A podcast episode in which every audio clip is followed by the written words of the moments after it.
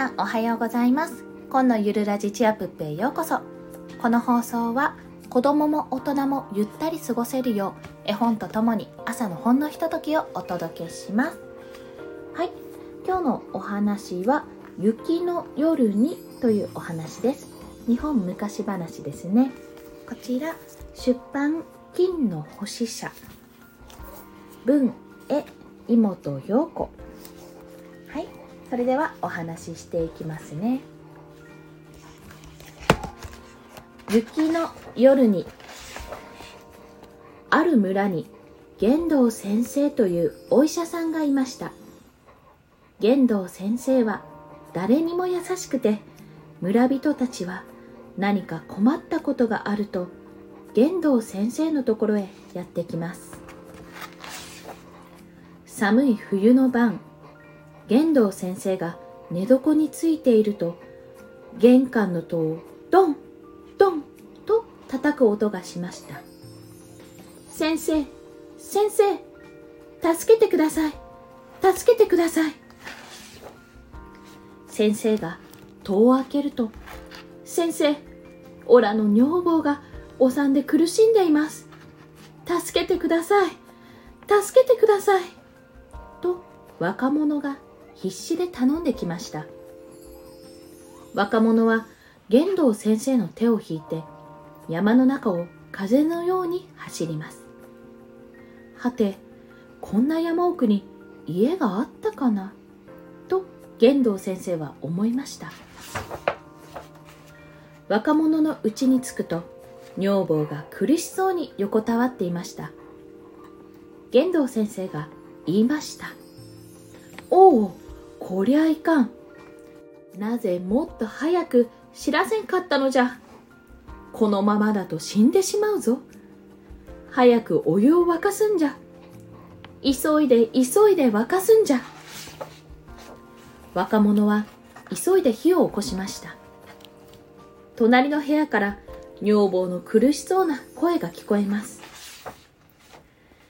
谷川から何度も何度も水を運びます。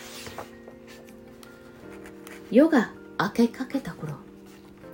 おぎゃーおぎゃーおぎゃーおぎゃーおぎゃーと元気な赤ん坊の声が響き渡りました。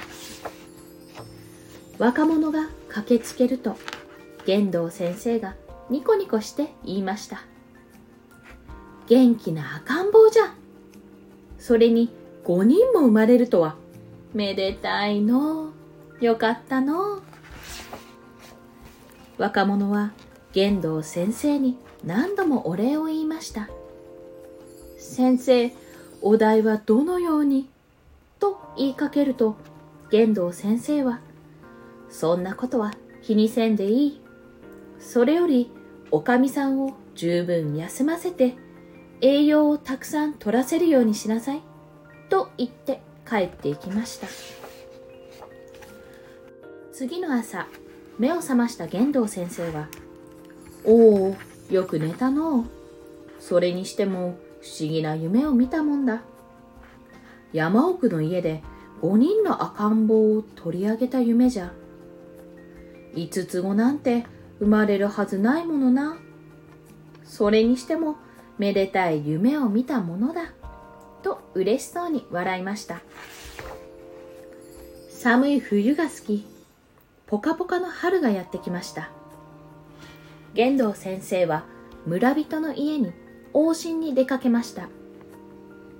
すると山の方から2匹の親狐とかわいい小狐が5匹飛び跳ねながら現れ玄道先生の前でピタリと止まりました。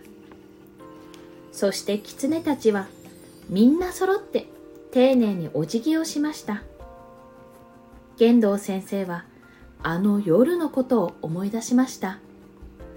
おうお前たちだったのか。そうかそうかそうだったのか。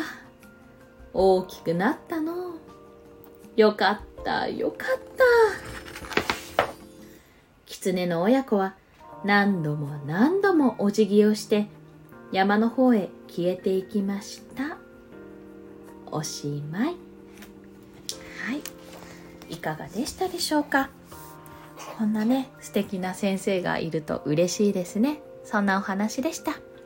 それでは今日もお聴きくださりありがとうございました。コンでした。ではまた。